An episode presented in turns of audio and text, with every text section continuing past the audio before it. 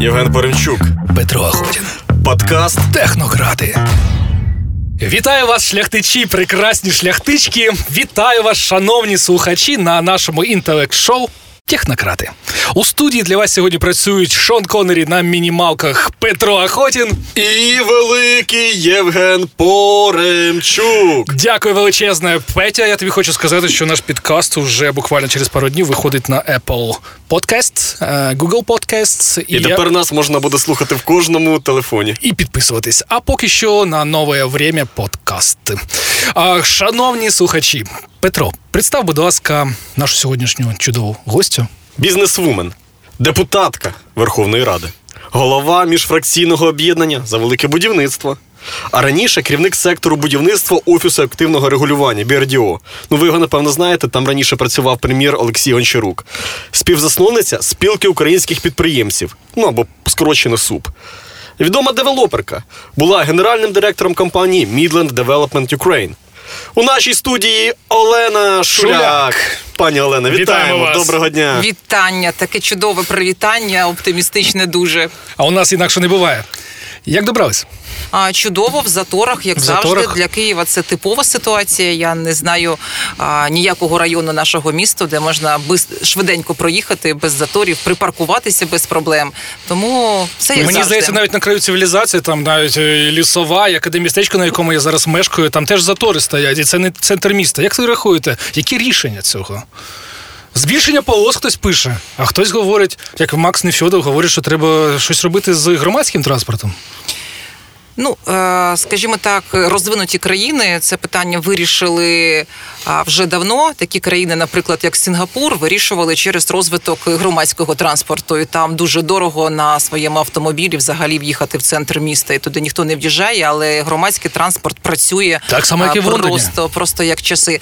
А в Україні у нас і громадський транспорт не працює. І замість паркування, пам'ятаєте, Метроград, який коли будували, його, мабуть, потрібно було ще тоді багато років по тому відводити саме під паркування, а не під такі бутікові, скажімо, продажі різних інколи нікому не потрібних речей. То, можливо, все-таки питання в перехоплюючих парковках, як вам здається? Перехоплюючі парковки і не тільки перехоплюючі парковки. Зараз багато різних технологій, коли можна такі паркувальні майданчики робити не вертикальні, а горизонтальні, наприклад. Звичайно, це трошки дорожчі конструкції, але у Києві нормальний бюджет. Навпаки, не горизонтальні, а вертикальні, так.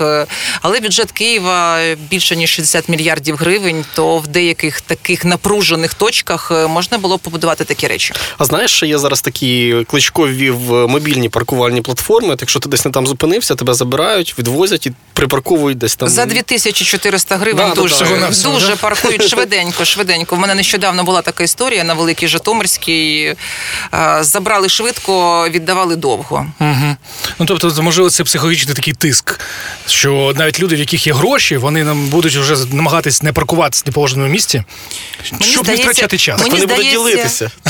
Мені здається, що я паркувалася в правильному місці, але, мабуть, як і сотні інших киян, попала в ті гроші, тому що так працювали евакуатори. Мабуть, евакуатором працювати легше, ніж побудувати і взагалі комплексно вирішити проблему. Слухай, треба це питання Бахматову задати. Це ж він був отцом-основателем цього руху. Він зараз дуже відхрещується. Я завжди його в Фейсбуку тегаю. Він вже мені написав якось, що припини тегати мене. Я вже цим не займаюся. Окей. А можливо, все ж таки питання в забудові, яка в центрі зараз хаотично, в принципі, розкидана. Я поїздив по містам Європи, я подивився, як наскільки там чотенько стоять архітектурні форми, архітектурні ансамблі. А ти не поет, я бачу. Ти не любиш таких неочікуваностей всяких. Ні, я просто, у мене офіс біля цирку, я виходжу, там якраз відніється біля цирку, так, ключове слово. І це відніється, знаєте, один дом такий, другий такий, третій, синій, другий червоний. І вони якось напічкані між собою, і все, відповідно, запарковано. Можливо, проблема не в самих людях, не в ментальності, а саме навіть не в паркомістях, а саме в такій хаотичній, незрозумілій забудові. Ну, хаотично незрозумілу забудову роблять також люди, правильно? Люди купують квартири в таких бетонних гетто, наприклад. Ви мене налякали, я злякався бунту машин зараз, це треба буде уточнити. Ні, це ж все люди, це з одного боку є чиновники, які видають відповідні документи на будівництво того чи іншого бетонного чуда. А є люди, які купують інколи за невисокими цінами в порівнянні з більш комфортним житлом там бізнес-класу, але є попит, тому ми бачимо таке наше місто, яке забудовується якимись клаптиками, і давайте чесно визнаємо, що генерального плану міста, це такий статут нашого міста, актуального, зрозумілого, як місто повинно розвиватися, в нас немає. Тому що цей генеральний план, який на сьогодні діючий, він був розроблений ще в 97-му році, зараз уже 21-й, і ми живемо за правилами, які гіпотетично нам запроваджували ще в 97-98 році. Але ж дивіться, з іншого боку, коли немає генерального плану, це ж нормально, немає тоді картельної змови. У всіх вільна конкуренція, всі можуть там впливати на чиновників, залежно від того, хто перший добіжить і кращі умови запропонує, так чи не так? Ні, взагалі все набагато простіше, для того немає генерального плану актуального, але можна уточнювати його такими невеличкими детальними планами території, це також вид містобудівної документації. В Києві їх зараз хочуть розробити і затвердити декілька сотень, але проблема в тому... Це ДПТ, які постійно в скандалах спливають. Це постійно ДПТ на Мінському масиві, детальний план території десь там ще на Галасєєва і таке інше. Але справа в тому, що весь казус цієї ситуації, детальний план території розробляється за кошти здебільшого інвесторів, які хочуть забудовувати ту чи іншу ділянку. Ну, тобто, ти платиш гроші, і ти замовляєш музику у чиновника, і ти кажеш, що тут не буде стадіона, або там я віддам маленький шматочок всієї спортивної інфраструктури, а отут я не буду будувати дитячий садочок, тому що дитячий садочок є на сусідній вулиці, тому на своїй ділянці давайте я не буду його будувати. І таким чином виходить таке замкнуте коло, коли є департамент архітектури, є безпосередньо організація, яка розробляє цю містобудівну документацію, є забудовник, він же інвестор, який це все фінансує, і ми потім бачимо, як ви кажете, хаотична забудова, ну така клаптикова, незрозуміла, інколи знаєте, як залатані штани. Як залатані штани. Я думаю, що потрібно сказати ф'южн-забудова і легалізувати цей термін, і все буде класно. Ну, маленька квартира зараз називається, ти знаєш, смарт. В чому тут розумність, я не розумію. Майже так само, як і смарт-сіті. Да, нічого розумного, але звучить по-багатому. Звучить по-багатому, так. Да. Олена, я подивився багато ваших інтерв'ю, і багато про політику навалюють, про всякі питання. А от як ви сформувалися як людина, і більше про людину я особливо не знайшов, і тому, напевно, це буде наш ексклюзивчик. На якому поверсі жили в дитинстві? З якої висоти дивилися на Київ? Я так розумію, що ви в Києві виросли. Я киянка. Моє дитинство пройшло на Оболоні на 5-му поверсі. Звичайного... Це там, де Метроміська зараз десь приблизно? Чи... Вулиця Зої Гайдай, будинок 10, 5-й поверх. Я там мешкала досить довго, поки не вийшла заміж. Ого. А чому вибрав чоловічу професію? Ну, будівельник зазвичай асоціюється з таким кремезним мужичком, як Олександр Мельник. А чому ви вирішили, що це чоловіча професія? Як можна поділяти? Це стереотипи. Все, як там є сексизм, еджизм, а коли кажуть, що в тебе чоловіча професія. Це жертва патріархата. У мене сьогодні запитання про те, як ви відноситесь до трансгендерів, розстріляли, а тут ще зараз і за сексизм получу. Да, немає жіночої чи чоловічої професії. Чому ви вибрали стати будівельницею? Я не обирала стати будівельницею. Я обирала на той час, це був Київський автомобільно-дорожній інститут, це був єдиний інститут в Україні, який приймав без екзаменів, відповідно, школярів, які мали золоті медалі. Я мала срібну медаль, але в мене були всі оцінки п'ятірки, тільки з поведінкою було не дуже ок. Тому мене туди взяли за однією співбесідою, і мені здавалося, що це дуже круто, і тим паче мій батько всю все життя працював у дорожньому господарстві. І я думаю, ну, я так буду продовжувати династію. Але на той час мені було 16 років, я в школу пішла у 6 років, і я не дуже розуміла, що це взагалі там будівельний вуз. Мені здавалася професія інженер-економіст. Це дуже так... Статусно, гарно, дуже так розумно. І інженер, і економіст. Це була перша така... Другий рік тільки приймали студентів на таку спеціальність економіки і управління в будівництві, і я вважала, що це така інновація. А що у вас з дисципліною було? Розкажіть. Слухайте, мене буквально пару днів назад визивали в школу і сказали, що моя дитина восьмирічна пінала пацанов ногами в живот. Пацанов в живот не пінала. Ногами. Шибки, вікна били. Ух ти. Математичний клас так інколи буває, коли більше хлопців, ніж дівчат, і всі такі шибеники. Це без інтернетовська епоха ще, да? Ну, який інтернет? Про що ви говорите? Це і до того, що зараз сидять люди в ВКонтактіках, в Тіктокіках, можливо, це безпечніше. І не вміють навіть бити шибки на другому чи третьому поверсі. І пінать пацанов в живот. Я пропоную вибивання шибок зробити національним видом спорту і подати документи, створити федерацію. Олімпійський комітет. Пані Олена, як заробили свої перші гроші? Були 90-ті, як так розумію, чи може 80-ті взагалі? От пам'ятаєте щось таке, що ви провернули, що перші якісь кошти заробити? Ну, ми думаємо так, ми так судимо, дивіться, що у вас проблеми з поведінкою. Можливо, ви там рекетом займалися, там, аржимом. Ні, рекетом не займалася, з другого курсу працювала. Закінчувала інститут, уже маючи відповідний досвід, і на той час дуже був такий попит на професію бухгалтерського напряму, тому я... Ще пісня була «Бухгалтер», да, ще така пісня. Тому паралельно, навчаючись у вузі, я ще й закінчувала відповідні курси бухгалтерські, і моя перша, ну, взагалі, діяльність була пов'язана з роботою в бухгалтерії. Тому після закінчення інституту потрібно було десь знайти, куди ж цей досвід і ці знання з курсів так правильно десь використати. Тому була заснована одна із перших в Україні аудиторських компаній. Вона називалася аудиторська фірма «Стандарт». Вона до цього часу працює, і це був мій такий перший бізнес. Ми дуже з партнерами намагалися багато працювати, різними засобами маркетинговими приманювати клієнтів, але у нас не дуже бізнес, скажу чесно, йшов. Людей цих бутербродів з наліпками ставили біля метроші. Ні, бутербродів... Інтернету ще ж не було. Ви знаєте, не дуже хотіли співпрацювати з аудиторами, яким по 21 рік, і вважалося, ну, який в тебе досвід, 21 рік, який же ти аудитор. Тому я отримала пропозицію з корпоративного сектору, і вже саме там розвивалася не як підприємець, а безпосередньо як найманий працівник. І в мене така кар'єра в корпоративному секторі була до 2014 року. Прикольно. А в 2014 році відбулися ті події, які, мабуть, змінили життя і країни, і людей. І до 2014 року я була щасливою людиною, я взагалі не дивилася в сторону. А зараз? Зараз я також щаслива. В бік політики я не дивилася, бо все було дуже добре в корпоративному секторі. І в бік політики, в бік підприємництва, ну, якось навіть не задумувалася, що існує там інше життя, де можна змінювати щось на рівні держави. Можливо, просто я вам закину одну думку, що до 14-го року, до Революції Гідності, судячи з вектору розвитку всієї цієї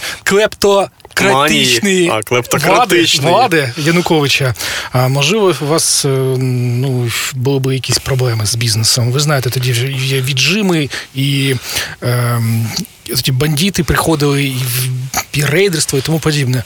Я знаю таких десятки історій. Тому, мені здається, що, ну, все так сталося, як і сталося. Той бізнес, в якому я працювала, він, звичайно, також був дотичний до подій, які відбувалися в країні. І десь, починаючи з 10-го року, акціонери почали продавати в Україні майже весь бізнес. І залишалося багато напрямів. І одне з напрямів, який залишився, це був саме девелоперський бізнес. Скажімо так, до 2014 року він ще був під прицілом фокусу уваги акціонерів. А після 2014 року вже прийшлося, ну, взагалі виходити акціонерам з нього. Нічого собі. Якщо так зараз знову абстрагуємось і повернемось, знову там даю установку голосом гіпнотерапевта, які фільми або серіали найбільше вплинули на вас? Ніякі. Я не очікував. Я чесно кажу, ніякі, тому нуль балів, тому що не дивилися.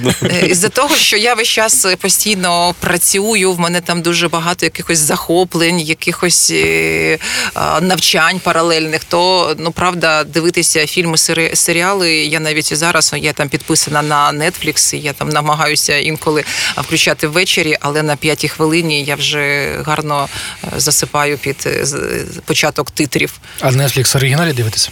Ні. Як у вас з англійським? Погано. Погано з англійською? Погано. Я англійську мову вчу, мабуть, все своє життя, але це та річ, яка мені дається дуже погано. Я так бачу, що вам більше даються такі математичні штуки. Бухгалтерія, там аудит, числа. Ви числами думаєте більше, да? Ви не гуманітарій, ви більш технар такий. Я технар, і справа в тому, що я намагалася розібратися, чому я не можу вивчити гарно англійську мову.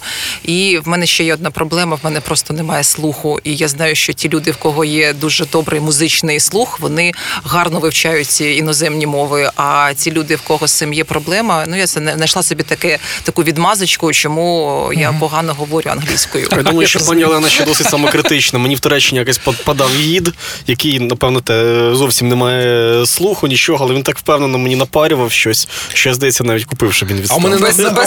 А в мене в бій історії. Насправді, зі мною колись їздила дівчина, яка якраз говорила, що вона там чуть ли не флюент, абсолютний інгліш, да. І прийшла замовляти каву з собою. Вона переклала там «Please give me coffee with me». З собою візьмі, логічно. Може, там баріста був такий. Да, раді Бога, як переможець Євробачення цьогорічний. Конечно, Наташа. А давайте какое-то настроєння. Технократи! Пані Олена, щодо вашого стилю. Нещодавно був там такий скандальчик, коли парламентська кореспондентка Анна Стешенко написала: «Шуляк в інтерв'ю колезі Віталію Тисячному поскаржилась на мою скромну персону. Мовляв, написали свого часу про її сумку Шанель вартістю більше, ніж $7,000. Але все це неправда. А дорогих брендів у її гардеробі немає. Ймовірно, прес-служба депутатки нала фото для інтерв'ю і дала в штангу», написала Стешенка. Розкажіть, будь ласка, про цей скандал, про сумки Боттега Венета, про Шанель. Що реально було і що це так збудило журналістів? Це таки починаються оціночні судження. А чому це скандал? А це цитата журналістки. Це цитата журналістки. Інколи журналісти таким чином привертають до себе увагу, тому що ніхто не знає, хто Клікбейт. Така Ганна Стешенко. А тепер всі узнають, що є така Ганна Стешенко, пише про сумки, щось там. Та я вже забула, хто це така? Журналістка? Журналістка, яка пише про скандали, про сумки у Верховній Раді. А скандалом вона сама їх називає. Да. А, понятно. Ви знаєте, дивіться, в мене є телефон, на ньому немає захисного скла. І я ходжу в Верховну Раду з цим телефоном без захисного скла і ходжу в Раду з айпедом також без захисного скла. І мене постійно фотографують журналісти, і жодного разу жодний телеграм-канал не показав скріншоти з мого телефону, тому що вони дуже нудні, з якимись там законами, з якимись інколи незрозумілими словами. Тому коли мене там десь підловлюють з якоюсь сумкою, мабуть, там дуже весело писати, що «О Боже, прийшла з сумкою». Прийшла з сумкою, цій сумці багато років. Я ж прийшла з бізнесу, я ж ніколи не працювала чиновником. Чи маю я право приходити з тими речами, які вже в мене є в гардеробі? Чи я повинна їх ховати, купувати там більш дешевші речі і казати: «Ні, я не така, я ніколи не користуюся дорогими брендами, в мене немає жодної сумочки Шанель». Ліцемір'я, да, пошов? Я думаю, що краще гірка правда, ніж солодке лицемір'я. Так, при що тут правда? От дослухайтесь. Насправді, я запостив допис про те, як задавайте питання Олені Шуляк. Ми їх потім розповімо. Так. Мені здається, 2/3 питань у мене було: спитай за сумку. Я не хочу питати за сумку.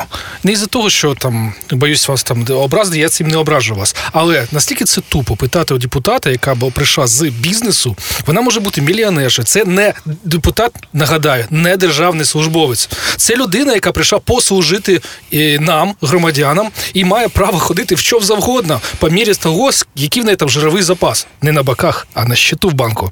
Ось, тому ходити з сумкою хоч за 20 тисяч $20,000 – це абсолютне право. Немає такої сумки. Євген, зараз напишуть, що в нас є сумки за 20 тисяч $20,000. Немає. Виправдав. Скандал. Поремчук пише. Скандал номер 2. Нарешті про мене дізнається за містом Вараш. О, да.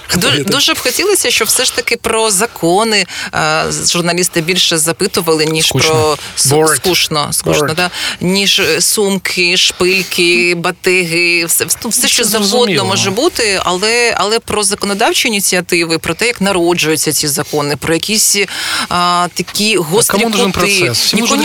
Нікому нічого не потрібно, а який результат у сумці? Ну, це ж якась просто там дискредитація.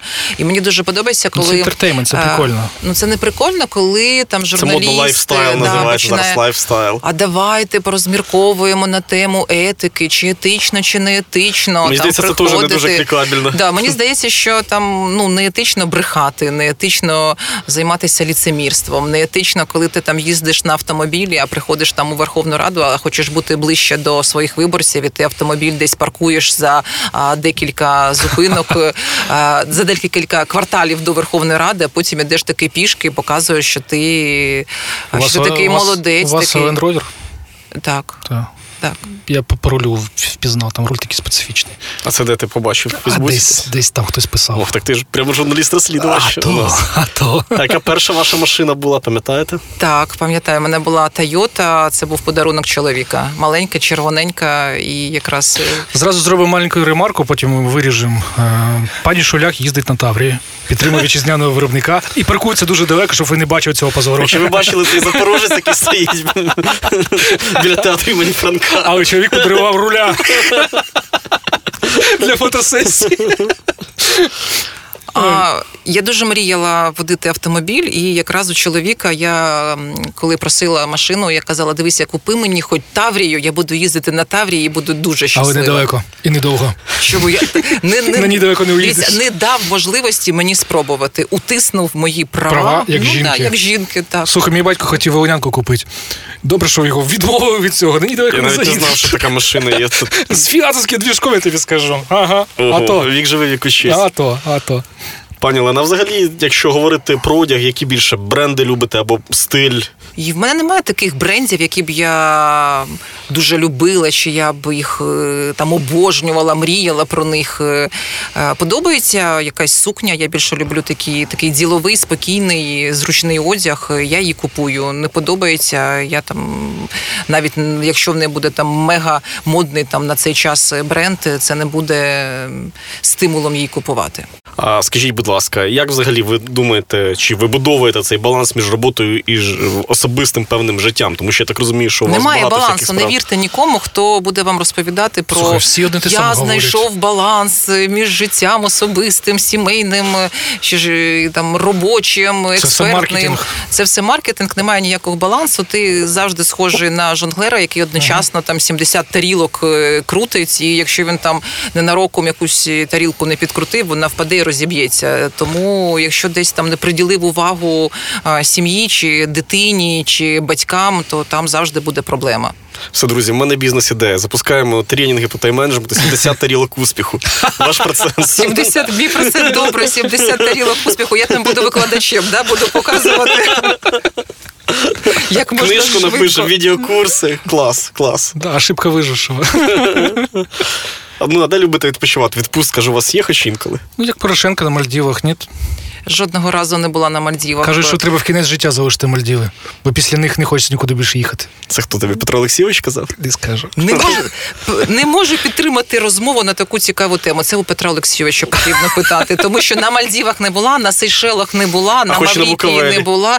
Не була на Буковелі, я не катаюся на лижах. В Одесі була, в Херсоні була. О, це дорого, в Турції дешевше. Депутації може дозволити відпочинок в Одесі. Занотовуйте. В Одесу лечу буквально завтра. У нас і в Херсоні була нещодавно, і не тому, що це були відпустки, а тому, що це були такі у нас децентралізаційні зустрічі, де я всім розказую, як зміниться життя після реформи державного архітектурно-будівельного контролю. Господи, ця тема мене вже... Що з ДАБІ? Яка в нього доля? Що з ДАБІ? Знаєте, що з ДАБІ питають члени нашого освітнього комітету? Що з ДАБІ питають члени нашого спортивного комітету? Мені здається, вже з усіх народних депутатів, які працюють навіть не в профільних і навіть не в суміжних галузях, є єдине питання, що там з цією корупційною клоакою, що відбувається, і коли воно закінчиться. Водиш в Google Олена Шуляк, то якісь проплачені сайти вилазять і типу всякі сенсації говорять. Я нічого там сенсаційного не знайшов, але... Я теж шукаю, ніяких сенсацій немає. Реформа ДАБІ, я сподіваюся, що в цьому році все ж таки ми ухвалимо законопроект, який дозволить працювати за іншими правилами. Тому що до цього часу кого не поставиш очолювати ДАБІ, кого не поставиш, там, наприклад, керувати міністерством, яке опікується цими проблемами, але система... Я не побоюсь цього слова, вона заточена таким чином, що вона буде вимагати гроші у всіх. Чесний ти забудовник чи недоброчесний забудовник. Забудовники вже давно махнули рукою. Якщо там можна порушувати правила, тому що ти все одно купуєш в ДАБІ документи і на початок будівництва, і на введення в експлуатацію, то не будемо напрягатися, не будемо робити якісну проєктну документацію, не будемо проходити справжню експертизу. І це велика помилка. Я б хотіла би звернутися до всіх забудовників, починайте вчитися працювати з якісними документами, тому що епоха корупції підійде до кінця, це я вам точно обіцяю. Коли? Я сподіваюся, що закон ухвалимо в цьому році, і буде певний перехідний період, і з наступного року зможемо запрацювати за новими правилами. Будемо дивитися, який буде супротив у залі. На сьогодні в нас працює робоча група, де є представники з усіх депутатських фракцій, з усіх депутатських груп, тому що тільки спільними зусиллями, незважаючи ти там працюєш в монобільшості чи в опозиції, але в питанні ДАБІ повинна бути консолідація усіх політичних груп. Шановні слухачі, я хочу розказати вам історію. Взагалі, як я звернув увагу на постать Олени Шуляк. Колись була така ідея у неї, у робочої групи, реформувати ДАБІ, розділити її на дві частинки. Так? Була таке? Ні, це не була наша ідея. Хто розділив ДАБІ? Це в минулому році уряд намагався зробити таке певне реформування і розділити ДАБІ не на дві частинки, а навіть на три частинки. І просто розділити, не змінювати підходи, принципи в роботі. Тому я не є прихильником такої історії. Так, ви тоді вийшли з різкою критикою цього розділення. І прийняли те, що була помилка. Так, я сказала, вибачте, уряд помилився, ми ж обирали цей уряд. Неважливо, хто приймав в уряді таке рішення, але воно було помилковим. І ви праві, на цей час я єдина людина у владі, і не тільки у владі, взагалі з будівельного сектора, хто працює, хто визнав цю помилку і вибачився перед всіма. Я до того веду, що мені сподобався цей штир міцний у цієї тендітної, насправді, дівчини, жінки, як правильно сказати, не знаю, депутатки. А потім почитав коментарі. До цих дописів з ліцемірів. Знаєте, хто з цих дописувачів готовий пожертвувати хоча б грошима за свої переконання? Да? Вони тоді там кучу всього накидали, не кажучи вже про щось більше значиме. Там імітатори, ліцеміри постійно приходили, що то там писали. Мати, в принципі, дуже витратний і небезпечний модус операнді. І вам хочу, в принципі, подякувати за те, що ви намагалися щось зробити, визнали і зараз цю помилку намагаєтесь виправити вже своїми силами. Так, помилку, яку я не робила. Була помилка кадрова, величезна кадрова помилка, причому вона була не одна, і ці кадрові помилки, вони були також виправлені, були звільнення і в Офісі Президента, були звільнення і в уряді, були звільнення чиновників на різних ланках. Було паралельно 70 обшуків Служби безпеки України, було вилучено дуже багато документів. Ми створили тимчасову слідчу комісію по розслідуванню фактів корупції в ДАБІ. І саме прикре з цієї історії, що мені здається, що ці 70 обшуків, вони так і залишаться як 70 обшуків без певного результату. Хоча там у кого не спитай, всі знають, що корупція є, була, процвітала, що вимагали хабарі, що сплачували ці хабарі. історії, але, на жаль, на сьогодні наша правоохоронна система діє таким чином, що ми не побачимо, мені так здається, мені б дуже хотілося, я там уже і до совісті закликала правоохоронців, і ми їх визиваємо на всі майже засідання нашої ТСК, але по тому темпу розслідувань я не бачу шаленого прогресу, який би я хотіла побачити. Хоча ми знаємо всі ім'я, вони всім відомі, да, оце там і це дивує нас найбільше. Прізвище Сергієнко, да, прізвище Сергієнко, я готова там повторювати і там закликати НАБУ, ДБР. Дивіться, це дуже, дуже відома людина, яка при Януковичі ще працювала в ДАБІ, і він був автором схеми $5 вхід, $5 вихід. Mm-hmm. Потім ця людина дивним чином... За метр квадратний, щоб здати. Да, ага. $5 вхід, да, за метр квадратний, тобто будуєш там 10 тисяч будинок середній метрів квадратних, помнож там на 5, ось у тебе вже є там $50,000 тільки за можливість розпочати будівництво. Ага. І потім ця людина дивним чином виплила в команді ДАБІ, коли ще був прем'єр-міністр Олексій Гончарук. Олексій Гончарук 17 січня, я там пам'ятаю всі дати, 17 січня проводить велику нараду з будівельниками, приходять будівельники, дуже обурені і кажуть, а чому це ви допустили, що в ДАБІ працює радником, така людина, яка має такий вже шлейф, таку історію. І на той час Гончарук ставить завдання звільнити цього Сергієнка, потім звільняють Гончарука, і все одно та людина була причетна до того, що відбувалося в ДАБІ, буквально до кінця 2020 року. А як відбувається призначення? Це якась квота? Бо місце, в общем-то, малинове?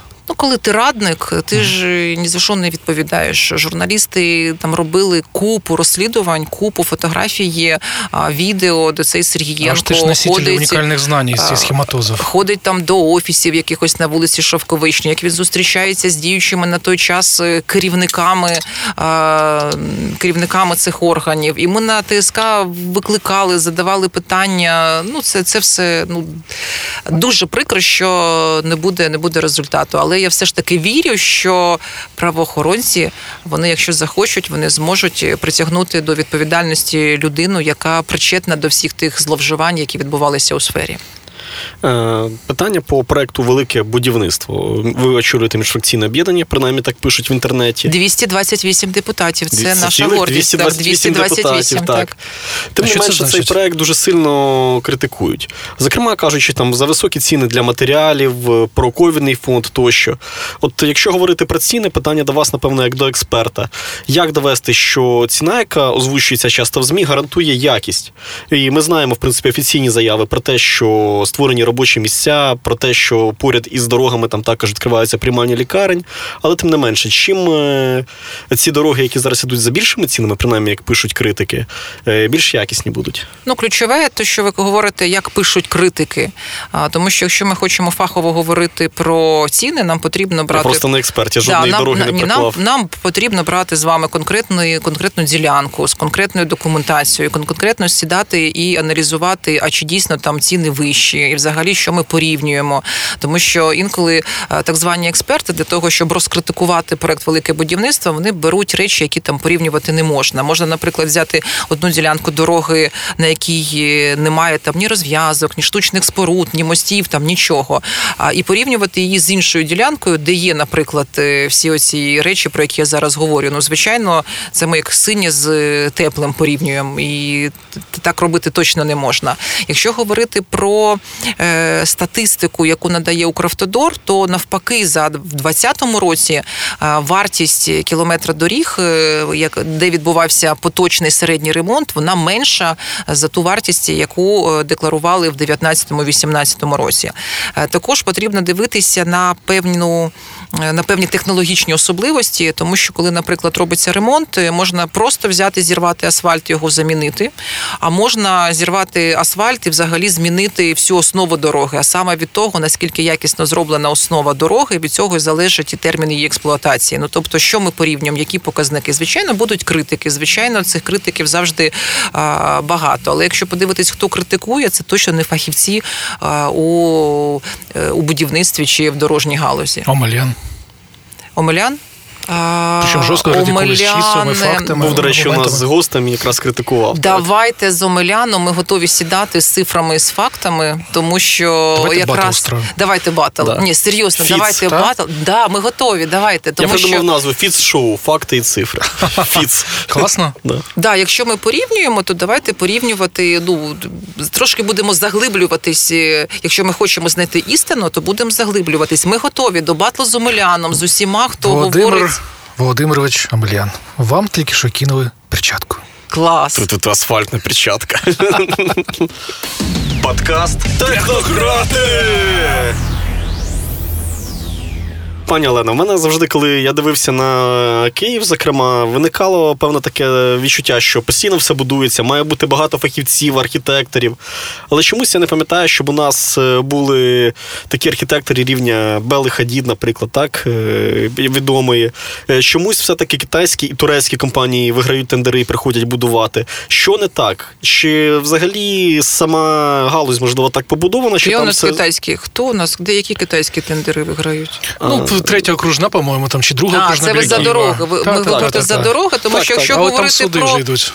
Якщо говорити за будівництво житлове, наприклад, в місті Києві, тут жодного іноземного девелопера немає зараз. Тому що за тими правилами, за якими працює українська будівельна галузь, жодний нормальний бізнесмен з західного світу він не зможе працювати. Він їх просто не зрозуміє, як там нести $5, як там можна там передомовлятися, як можна отримувати якісь там безумні технічні умови, які не можна виконати, а потім, якщо ти там покладеш $1 на очі, то вони якимось чином можуть переписатися, і тому іноземні девелопери в Україну поки що не заходять. Їм дуже важко в таких, вони не розуміють цих правил. А українські виходять за кордон не просто інвестиціями, так. А скажімо, як українська школа, не знаю, архітектури, житлового дизайну, технології. Виходять девелоперські компанії. Наприклад, я знаю компанію Геос, вона працює наприклад, в Будапешті вони будують непогані дуже будинки. Тобто їх пускають на ті ринки?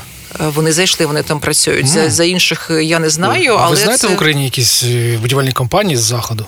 Ну, столиця груп, там литовський капітал, наскільки я знаю. Щось, по-моєму, було. Вони пробували, але, по-моєму, вони згорнулись. Столиця груп? Ні, що столиця груп? Це наша. Але там литовський капітал, якби. Ну, якась частина литовського капіталу, але... Вони, по-моєму, вносили. Ні, там це... Зараз я шукаю інформацію, але... Справа в тому, коли ти будуєш житло, тобі майже ніякого капіталу не потрібно, тому що ти залучаєш кошти фізичних осіб, які кожного року з 2015 року щонайменше 30 мільярдів гривень приносять грошей для забудовників. Це називається інвестори, так? Ми їх називаємо, інвестори, хоча вони самі зараз себе так не називають. Вони кажуть, ми не інвестори, ми покупці житла, і вони вбачають в цьому там велику різницю. А мені здається, що коли ти там не отримуєш своє омріяне житло, то як ти себе не називаєш, чи покупець житла, чи інвестор, це від цього квартира твоя скоріше не добудується. Мені здається, слово інвестор вже закопано інше слово, яке називається ризики. Власне, хотів сказати. Аркада, Еліта-центр, Укрбуд, Войцеховський. Що робити людям, щоб не повторилася ця історія? Тому що всім, як Льоня Голубков за МММ колись реклами обіцяв стати інвестором, а виявляється... Я не халявщик, я партнер. Так, я думаю, що вам теж часто задають це питання. Я цим питанням займалася ще до того, як стала народним депутатом. І в результаті того, що ми цим займалися більш глибоко, ніж всі інші, ми зараз маємо на виході законопроект 5091, який дуже простий для розуміння.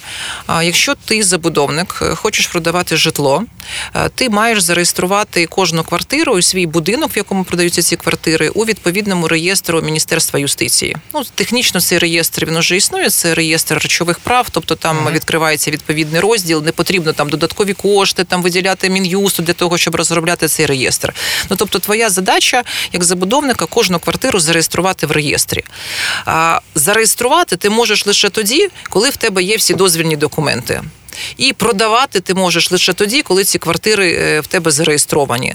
Ну, тобто, такий ланцюжок ми замикаємо. Навіть коли ти береш гроші наперед авансом, як інвестиції, да? Як інвестиції. Так, ну у нас, дивіться, всі будинки Войцехівського, які виросли в Києві, наприклад, це там більше, ніж декілька десятків таких будинків, там проблеми з дозвільними документами. Немає земельної ділянки, немає містобудівних умов та обмежень, немає там самого дозволу. А чому їх не зупиняли? От стоїть свічка, приїжджає. Ну, чому їх? От я також не розумію, чому їх не зупиняли. Тобто в період з 2014 по 2018 сумнозвісний Анатолій Войцехівський будує ці будинки. Вони ростуть, і це ж не просто там 3-4 поверхи, це росте там по 15, 16, 20 поверхів.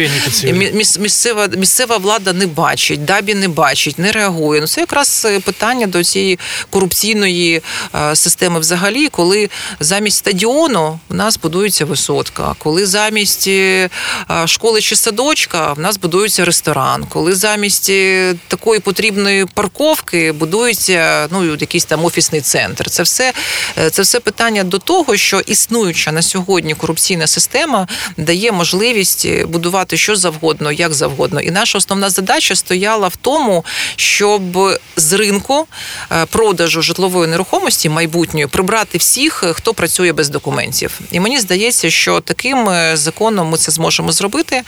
По-друге, ми зможемо взагалі ліквідувати всі подвійні, потрійні перепродажі, тому що, ну, на сьогодні це величезна проблема. Квартири, паркінги, ну, це ж паперові документи, ніде не зареєстровані. Якщо ти нечесний забудовник, ти там, у нас зараз є одна історія, де одна і та ж сама квартира продавалася 18 разів. Ну, майбутня квартира. Ну, тобто, якщо ти хочеш зловживати і збирати гроші, як там, наприклад, еліта-центр, чи... А, тобто, різним людям продається та сама площа, одні... так?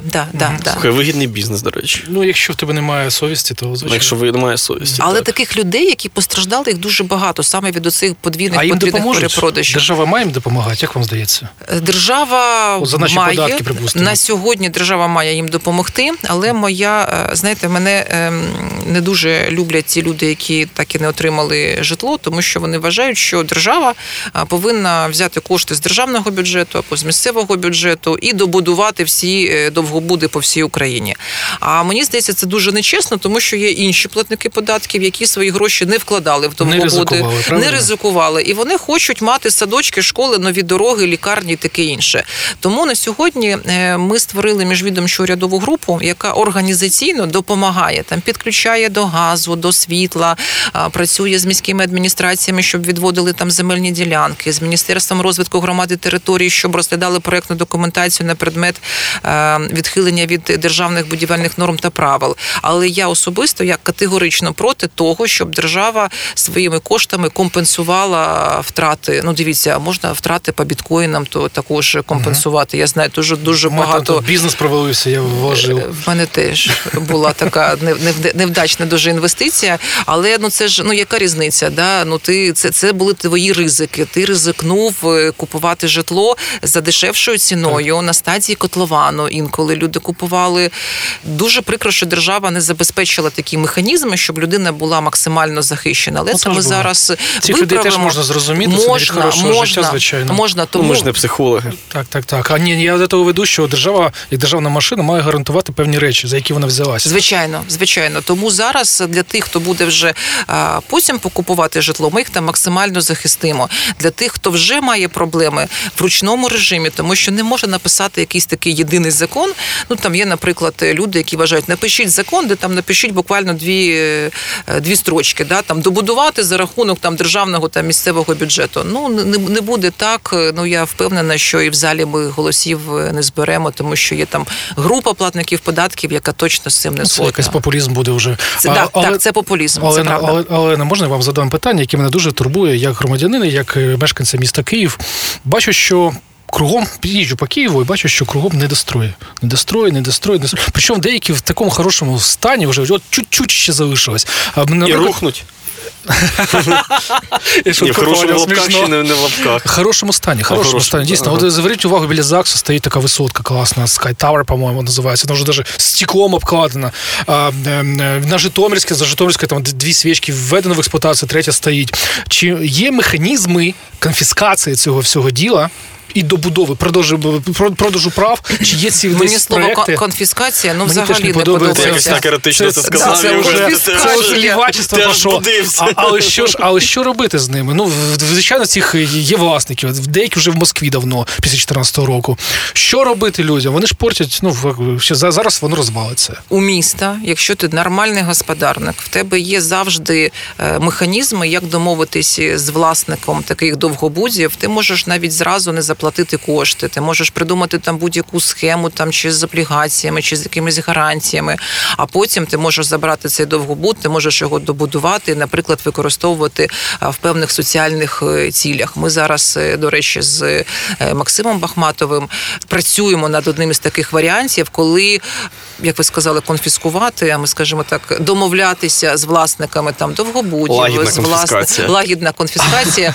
Коли там хтось, наприклад, будує, ну, вже там щось збудував, ну, не зовсім в законному місті, ну, щоб таким чином місто могло забирати ці об'єкти. І у нас величезна кількість невирішених соціальних питань. І за рахунок цього, якщо правильно подумати свої мізки, так, направити в ту сторону, можна знайти дуже цікаві рішення, від яких би точно кияни тільки виграли. Олена, ви вийшли з такого активістського трошки середовища. От ви говорили, експертного, що була точка привороту 2014 рік. Пам'ятаю, що ви були досить активно світилися в такій партії Демократичний альянс. Навіть іспити здавали якісь. Навіть друге місце отримав, потім п'яте. Да. А скажіть, будь ласка, на вашу думку, чому такий ніби хороший проект, де були досить непогані люди, які зараз багато де реалізувались, не взлетів? От з точки зору людини, в якої є там великий досвід розуміння, як проекти втілюються. Я навіть деякий час намагалася керувати київським осередком, і мені здавалося, що це дуже легка, ну, історія, це ж питання менеджменту. Да? Я там зібрала активістів, сказала, що давайте тепер будемо там по-іншому тепер працювати, ви будете робити таку роботу, ви іншу. Ну, активісти з активістами так же не працює, вони ж... Почули слово «робота» і... Да, ну, активісти, це зовсім це не твої наймані працівники. В них зовсім інша мотивація. Сьогодні вони хочуть робити якусь там акцію протестну, вони роблять. Завтра вони не хочуть, ну ти їх там, ну, не заставиш ні підписи збирати. Ну, так. Ну, і відсіяти тих, хто не хоче займатися політикою. Лідерством і 300 гривнями. Ну, в Демальянці точно не було 300 гривень. Дороже? Менше? Точно. Ні, взагалі цього не було. Але мені здається, що, ну, зараз Демальянсу, ну, навіть і в діючому парламенті і Галина Янченко, і Ярослав Юрчишин, школа, демалянська вже по виходці. Да, це всі люди, які починали свою таку активістську діяльність саме в цій політичній партії. Ну, тобто не тільки ви витащили щасливий білет Віллі Вонга, ще й ваші соратники також потрапили. Ну, все ж таки, я потрапила не через Демальянс, а через Офіс активного регулювання, як саме експерт, в якого вже були і напрацювання, і відповідні, ну, може, невеличкі, але перемоги це точно. Це той офіс, який очолював Олексій Гончарук. Так? Із якого аж два зама у Міші Фьодорова. Так, да. Саша Шелест і хто ще? Люди? Рябчинська. Жінка цього, Малюски. Вона з іншого офісу. Вона з офісу, який працював над провадженням адміністративних послуг в Україні. Сьорж, зараз називається. Так, анація. Так. Олена, якщо ви так близько працювали з Гончаруком і були знайомі, чому відмовились від посади міністра розвитку громад? Хоча я чув, що вам пропонували. Не один раз пропонували. Мені почулося один раз, думав, що ви як достойна людина з третього разу тільки згоджуєтесь. Ні, не один раз пропонували, і Міністерство розвитку громади територій – це величезна відповідальність, тому що там не тільки будівельний сектор, там ще є сектор житлово-комунального господарства, про яке чомусь ми, ну, інколи забуваємо, а згадуємо лише тоді, коли громадяни отримують платіжку шалену і кажуть, ой, в нас ж тепер є ще ЖКХ, давайте щось робити, якимось чином зменшувати ті суми, які бачать люди. Ну, ЖКХ – це якась локальна історія. Ну, ЖКХ – ні, це. Взагалі, це не локальна історія, житлово-комунальна політика. Ну, трісів СББ, є там кооперативи, вони ж займаються цим. Чи ні? Чи я щось путаю? Ні, є ж взагалі система житлово-комунального господарства. СББ більше будинком займається, а всі ці труби, підключки до них. Звичайно, наче наші інженерні мережі, наші теплоенерго, які на сьогодні, вони там здебільшого належать відповідним містам, але все одно там між ними там є відповідні взаємовідносини. Взагалі там питання зношеності інфраструктури. Да? Якщо ми там говоримо про Київ, це 80% наші теплові мережі, вони там повинні модернізовані бути. Мені здається, в Україні це той самий відсоток. Ну так. Якщо не брати молоді міста, типу Славутичі, Кузнєцовська, Вороша, от ці всі. Да, а ще давайте не забувати житлова політика. В нас діє житловий кодекс, який починається во ім'я там совєтської соціалістичної революції. Ну це правда, відкрити його там якийсь рік там просто діч якась. І це цим також займається Міністерство розвитку громад і територій, децентралізація, регіональний розвиток. Ну це величезна відповідальність, тому я, Петро, вирішила, що поки рано очолювати міністерство, коли ти не є фахівцем на 100% по всім напрямам. Заради інтересу відкрив Житловий кодекс Української РСР, він висить. Пишеться, що багато постанов Верховної Ради зі змінами, остання з них, 30.03.2021 року. І починається зі статті 1 «Право громадян Української РСР на житло». Відповідно до Конституції СРСР і Конституції Української РСР, громадяни Української РСР мають право на житло. Пум-пум-пум-пум. Колеги, у нас для вас хороші новини. Ви маєте право на житло. Якщо ви, громадянин Радянського Союзу, так? Ого, у мене трошки німий шок. Пані Олена, ми тут дивимося на ситуацію, яка відбувається між центральною владою і Віталієм Кличко. І мені здається, що вкотре центральна влада намагається розділити посади голови КМДА і мера міста. Ваша особиста позиція, чи етично це робити, враховуючи, що все-таки, коли голосували за мера, голосували і за голову КМДА. І зараз це така дуже скандальна тема, і яка часто обговорюється. Я б не так поставила питання. Зараз дуже багато спекуляцій на цю тему, тому що кажуть, що з одного боку є політичний тиск безпосередньо на мера, на Віталія Кличко, тому що ці обшуки... Також їх там чи 60, чи 70. Мені це дуже така паралель. Тільки у Кличка? В комунальних підприємствах різних, в департаментах. 24 травня, так, навіть була прес-конференція заступників Кличка, де вони показували, що це політичні маніпуляції. Слухайте, це дуже дивно виглядає, насправді, зі сторони. Це корупція. Всі про це все знали, і тільки як таке враження, що як псов спустили. Просто зразу за раз. Чому так? Ну, чому знаєш, не рік назад? Чому не там півроку назад, місяць? Порушення в департаменті містобудування і архітектури, наприклад, у нас в парламенті на ТСК, ми почали задовго ще до обшуків на комунальних підприємствах. Тобто ця історія не нова? Вона взагалі не нова, і вона, знаєте, так, вона накопичується. І ми зараз, знаєте, так, фокус знову зміщується в сторону політичного тиску, етично чи не етично там розмежовувати місцеве самоврядування і виконавчу, да, там виконавчий цей орган. А проблема ж, для мене вона в більш такій приземленій площині лежить, в площині корупції. І дуже схожа вся ця історія на історію, яка відбувається, наприклад, з корупцією в ДАБІ, тому що ті ж самі обшуки. І зараз головне, знаєте, дотиснути і довести до кінця, щоб ті, хто крадуть, щоб вони все ж таки були покарані. Тому що, у нас якесь, як пороблено в країні, да, там розпочинається якась гучна справа, а потім вона, як то кажуть, банально зливається. І люди вже від цього насправді втомилися. Чи є у вас амбіції на міністра піти? Чи ви зараз просто зробите те, що ви зараз плануєте зробити з ДАБІ, залишитесь в історії, безперечно, залишите своє легасі і підете назад в бізнес? Можливий такий варіант, але давайте, в нас ще є реформа ДАБІ, яку потрібно довести до кінця. Ми дуже пишаємось тою електронною системою, яку ми запустили на законодавчому рівні. Один із перших законів – це була саме створення цієї електронної системи. Колеги, я хочу нагадати, що є і Construction портал, і Construction.gov.ua, і там можна буде ввести, вже можна ввести ваш будинок або квартиру в експлуатацію без можливості там ходити, потреби ходити горісполком, стояти в чергах, і платити комусь на волохату лапу. Заходьте і Construction.gov.ua. Да, поки що платять на волохату лапу, є такі випадки, але це все питання часу і наскільки ми змінимо підходи до роботи для того, щоб через систему, як працює система, з якими запобіжниками, все ж таки, це не буде контакт з чиновником. Це питання еволюції цієї системи. Розвитку, так. Питання розвитку, еволюції. І, знаєте, коли в 19-му році я, Молчанов, Вискуп, це якраз ті люди, які на сьогодні займаються там такою технічною частиною, ми мріяти не могли, ми просто сиділи і казали, Боже, а якби от така була система, коли всі учасники будівництва, всі в одному місці. І в 19-му році це була така далека-далека мрія. Пройшло 2 роки, так, в нас вже працює система, вона кожним роком, днем навіть розвивається. Звичайно, є там технічні речі, які потрібно покращувати. Але, мені здається, що вже зворотнього шляху назад уже не буде. Тобто вже всі процеси в будівництві, вони будуть переводитись в електронний вигляд. Тобто ви рахуєте, що відкату бути вже не може? Ви поставили такі запобіжники, що навіть при зміні влади? На цю систему ми не взяли з державного бюджету жодної копійки. Тобто це все підтримка. Це не говорить, насправді. Це ж можна поміняти бізнес-процеси. Дивіться, мені здається, що якби не було підтримки західних партнерів, то з бюджету б ніхто б не дав нічого, і вона б просто, там навіть в законі написано, все б затухло. А зараз, і враховуючи те, що ця електронна система, вона працює у взаємодії і з іншими реєстрами, і у взаємодії, тобто вхід через дію, я думаю, що відкату назад вже точно не буде. Пані Олена, ми не дамо.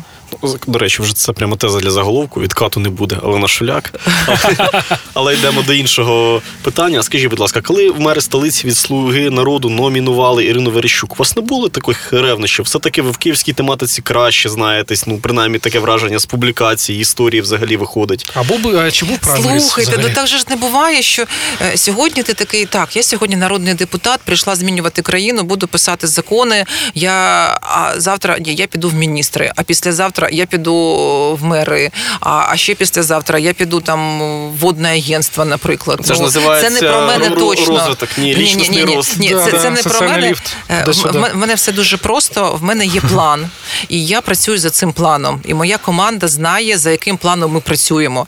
Вони знають, що ми будемо робити після закону про реформування ДАБІ. Вони знають, що ми будемо робити в наступному році. Тобто, в нас це дуже просто. І поки ми не зробимо ці речі, можливо, там нас достроково розпустять. Тобто ви робите таку систематичну роботу, а не якісь знаміння, знаки? Так, Олена Шуляк – людина системи.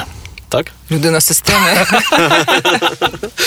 Ні, мені потрібно розуміти, яка кінцева мета. Тобто не може же бути там процес заради процесу. Повинен Точно. Бути результат. В мене є цей результат, який можна поміряти певними законопроектами. Все дуже просто. Тим не менше, в списку «Слуги народу» вийшли під номером 13. Це така магічна цифра. Чи вірите в всякі магічні символи?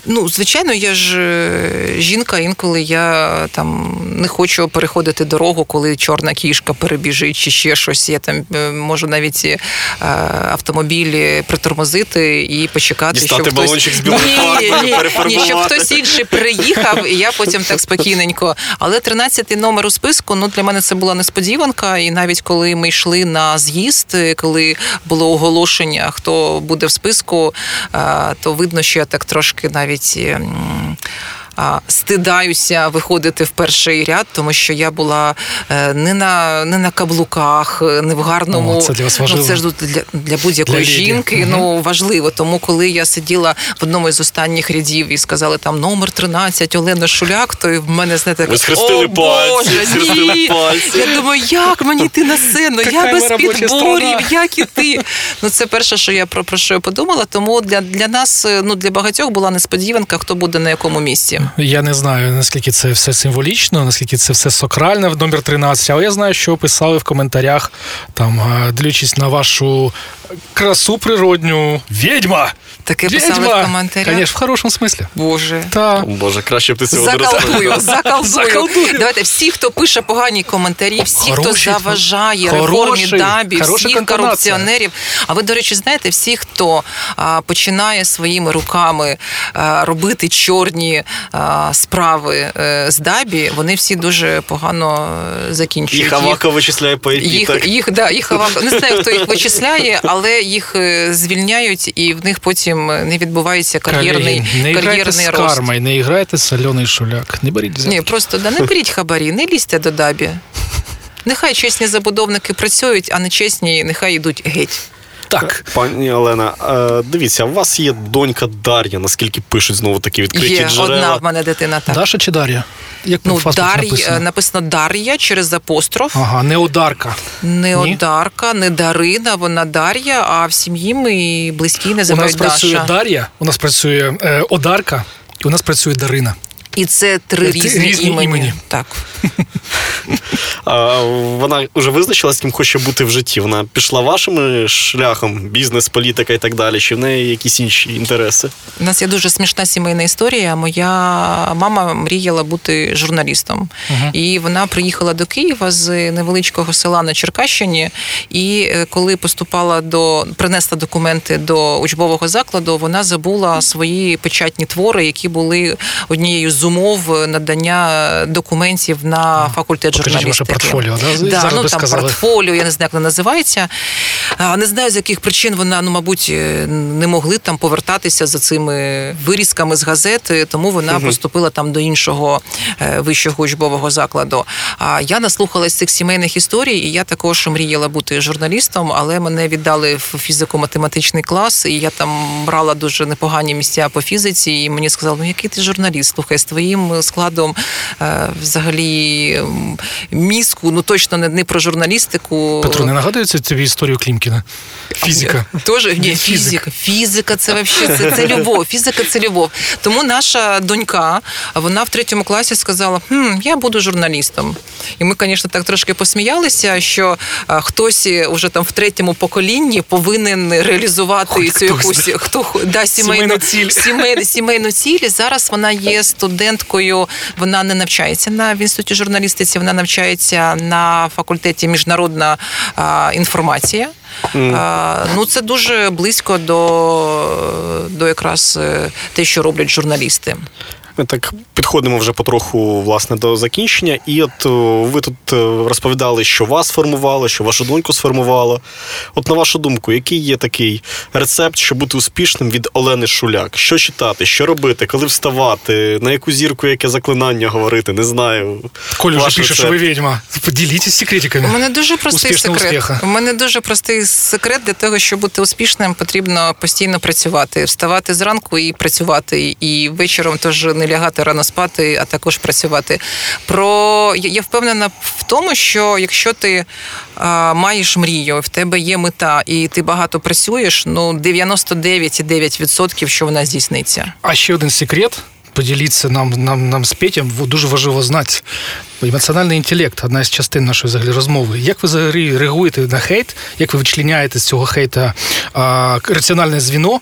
І як ви навчились... Чи взагалі вам портить це настрій? То, що ви я не навчилась, звичайно, портить, звичайно, я переживаю, звичайно, я... До сих пір кожний коментар пережовуєте? Ні, кожний коментар не пережовую. Я навчилася, по-перше, користуватися, наприклад, в Фейсбуці кнопкою «Заблокувати», і я не знала, що можна так, легко від половини проблем взагалі відійти. А якісь там нападки серйозні, тому що чим більше я там починаю, наприклад, наступати на хвоста корупціонерам, тим активізуються якісь публікації. А це вас тривожить? Тривожить, звичайно, тому що це там читає моя донька, це читає моя мама, і мені інколи здається, що це там всі прочитали і якусь неправдиву історію. Потім можуть включатися, наприклад, псевдоактивісти, потім там якісь труни носять, носили під Міністерством розвитку громади території, з цими вінками, коли хоронять. Це ображені власники бюро ритуальних послуг? Ні, це була замовна кампанія, тобто не дуже хотіли дискредитувати взагалі моє ім'я, щоб я там взагалі не займалася питаннями, які пов'язані з реформуванням будівельної сфери. Все це засмучує, це буде неправда, якщо я скажу, я така, вже мене така товста шкіра, я на це не реагую. Реагую, звичайно, вже... Якось ангаджовуєтесь, да, від цього всього? З часом? З часом так, але все одно я із командою, з близькими я проговорюю, що такі сеанси психотерапії, я кажу, мені там здається, що там всі тепер думають про це, і мені потім там приносять якийсь звіт з медіамоніторингу, кажуть, дивися, там 27 лайків у цього там мегаексперта, як ти думаєш, що це там впливає? А ви перед цим привчили їх, так, що гонцям, які приносять погані новини, відрубують голову? А тут вже в епоху Фейсбука руки... Шановні слухачі, думайте, що пишете. Насправді ви можете хорошого реформатора рішити всі мотивації. Але вона читає моніторинги, знає кожного в обличчя і пам'ятатиме. Це правда, я знаю кожного в обличчя. Давайте ще одне останнє питання. 3 книжечки порекомендуйте, будь ласка, молодим дівчатам, які хочуть стати Оленою Шуляк. І молодим хлопцям, які хочуть стати Оленою Шуляк. Це до питання мого про трансгендерів. Коли я була молодою, для того, щоб почитати книжку, треба було зібрати дуже багато макулатури, щоб тобі цю макулатуру поміняли на книжку. Мабуть, не всі навіть зараз так. І в мене є книжки, які залишилися з того часу. І одна з моїх улюблених – це «Луна і грош», це з моїм. І я, мабуть, все, що роблю в житті, вона мені дуже-дуже, так знаєте, запала до мого серця. Головний герой казав, що якби я не почав малювати, я б ніколи не побачив, якого кольору небо. Угу. І, мабуть, все, що я роблю в житті, якраз дуже співзвучно з тими словами того героя, тому що не попробуєш, ніколи не взнаєш, як бути реформатором, як бути... Це побачив. Я побачив питання фокусу. Коли ти зосереджуєшся на чомусь, небо, воно завжди є, правильно? А ти, коли ти починаєш на ньому зосереджуватися, ти розумієш, що там багато кольорів. Воно не обов'язково має бути синім там, чи червоним, чи чорним. Кожен... Принаймні, Євгена, ти не дальтонік, мене це радує. Так, інші книжки я читаю біографії різних людей, тому що мені здається, в такому досвіді особливо, наприклад, та ж Маргарет Тетчер, якщо шукати, ми сьогодні говорили про цей баланс. Я щось відчував, що Олені вона подобається. Я щось прямо не питав, железна леді. Дивіться, ми говорили «Железобетонна леді», коли вона могла перервати нараду і вийти до магазину і купити щось на вечерю для свого чоловіка. І для мене це, знаєте, це вже такий топ-топ, тому що, я, наприклад, я не можу там перервати нараду і сказати, я схожу до магазину, це ж вона прозвучить перед патріархатом. Я думаю, що це не похвально. Не завжди. Це якраз про ті пріоритети, коли жінка відчуває, що на той час важливіше, угу. Вона повинна обрати як себе реалізовує, як дружина і як політик. Два в одному. Ця жінка, вона ліквідувала шахти, де всі чоловіки. Да, вона так собі, це там приклонялась перед патріархатом. Я, наприклад, засуджую політику Маргарет Тетчер. Я розумію, що вона була крута, але як політик вона мені не подобається, вважаю антигероєм. Це дуже дивно, ти ж державник. Я державник, але в мене серце велике, людське. І я розумію, що тим шахтарям потрібно було якось заробляти і жити. А третя книжка. Мабуть, знаєте, ми так багато читаємо різної бізнес-літератури, якихось там мотиваційних речей. Інколи треба читати звичайні вірші. Тому що неочікувано. Чому неочікувано? Я дуже, наприклад, хто мене знає, знає, що я зачитуюсь тим же Блоком. Олександр Блок, так ви революціонерка. В нього там та ж поема «12», коли він каже «Сотри случайні черти, і ти увидиш мір прекрасен». І мені здається, це так важливо, коли ти случайні можеш... Случайні черти – це незаконні будови на обличчі Києва. Так, незаконні будови. Взагалі, знаєте, оце якраз про цей фокус, коли ти, якщо там відкинути якісь оці там хейтери, не хейтери, все одно ти, ми живемо в тій країні, де ми можемо там своїми руками робити, там надзвичайні речі. І за таку праву, за таку можливість. Я, наприклад, дуже вдячна Богові, вселенній, родині, що я можу це робити. Давайте останнє питання, перейдемо до бліца коротенького. Моє останнє питання буде наступне. Ваша візія. Ви ж візіонер. Ви бачите, куди ви йдете? Яка би точка вашого шляху в політичній вашій кар'єрі вас би удовлетворила? І коли ви сказали би, все, я зробила все, що могла?